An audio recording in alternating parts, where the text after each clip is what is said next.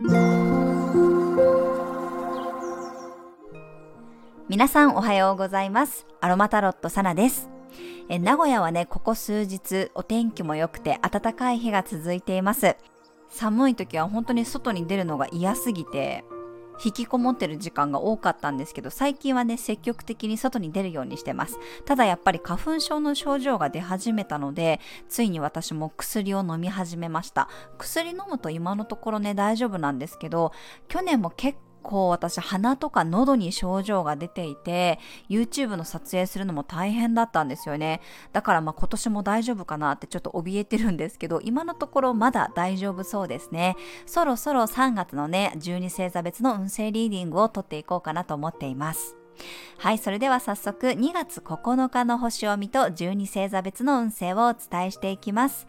月は乙女座からスタートです。午後3時42分から5時48分まで月のボイドタイムとなり、月は天秤座に移動していきます。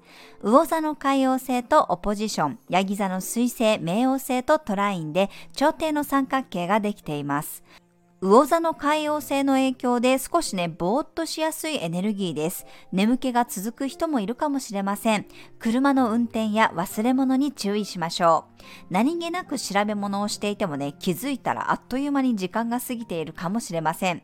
ただ今日はね、ヤギ座の水星、冥王星とのトラインがあり、イメージしたことを頭でね、形にできるよう調整して、すぐに計画に移したり、言語化できそうな雰囲気があります。水と土のエネネルギーなので気持ちとか思いとか感情インスピレーションイメージがね固まったり言葉にできたりね作品にできるという人もいるかもしれません。こういう日こそカードからのメッセージをもらったりセッションを受けてみるといいと思います。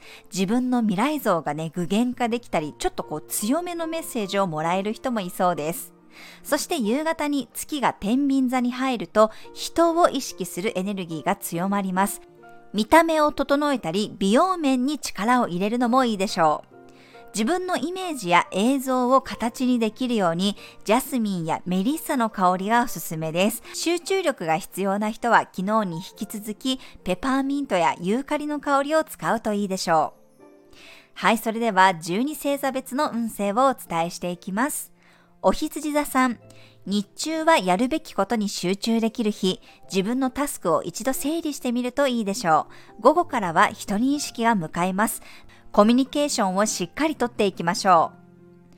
お牛座さん、自己主張ができる日、しっかり自分の意見や気持ちを形にできそうです。創造性も発揮されるので、手仕事なんかもおすすめです。夕方からはセルフケアに力を入れてみてください。双子座さん、内から外に意識が向かう日。日中は自分のホームで力を発揮して、夕方からは華やかな場所に出ていけそうです。ワクワクと愛情を感じられる日になります。蟹座さん、柔軟性が必要になる日。おしゃべりも楽しいし、いろんなメッセージが入ってきそうです。夕方からは家や家族が恋しくなる雰囲気。早めに帰宅してゆっくりする時間をとりましょう。獅子座さん、マイペースを貫ける日、周りのペースは気にせずに自分の納得のいくスピードを意識しましょう。夕方からはたくさんのメッセージが入ってきそうです。乙女座さん、頭の中にあるイメージをきちんと形にできる日、まともりがなかったものが一つになっていく雰囲気があります。夕方からは素材の味を活かしたお料理がおすすめです。天秤座さん、新鮮な忙しさのある日、ここ数日のイメージを人に話したり形にできるか試してみるといいでしょう。新しい情報も入ってきやすいタイミングです。サソリ座さん、水面下で物事が動いていく日、いつもより一人時間が必要になりそうです。潜んだり、こっそりと何かを動かしていく雰囲気があります。伊手座さん、交流が広がる日、いろんな価値観が一気に入ってくるかもしれません。視野が広くなったり、ネットでの交流も盛り上がりそうです。ヤギ座さん、野心が出てくる日、自分のイメージを計画に落とし込むことができそうです。段取りよく物事を進めていけるでしょう。水亀座さん、ポジティブさがアップする日、いつもより気軽な気持ちで挑戦することができそうです。遠出の計画を立てたり、海外から情報を集めてみるのもおすすめです。